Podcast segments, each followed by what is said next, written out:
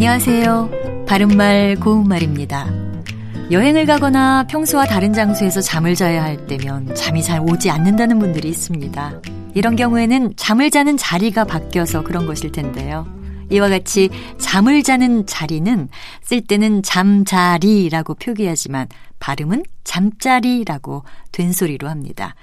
반면에 잠자리라고 쓰고 발음도 잠자리라고 하는 곤충도 있지요. 우리말에는 이렇게 한글 표기 형태는 같지만 발음이 다른 표현들이 있습니다. 한 예로 금줄이라고 쓰고 금줄로 발음하거나 금줄로 발음하는 단어가 있습니다.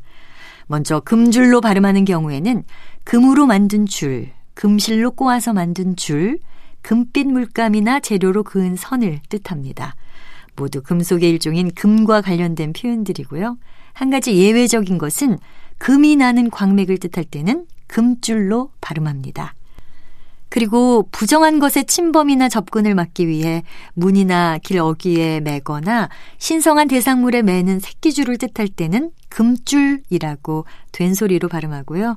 요즘은 잘 볼 수 없지만 예전에는 아이를 낳았을 때나 장을 담글 때 또 잡병을 쫓고자 할 때 금줄을 사용했습니다. 이 경우에 금알 금자를 써서 이 줄이 있는 곳은 사람이 함부로 드나들지 못했고요.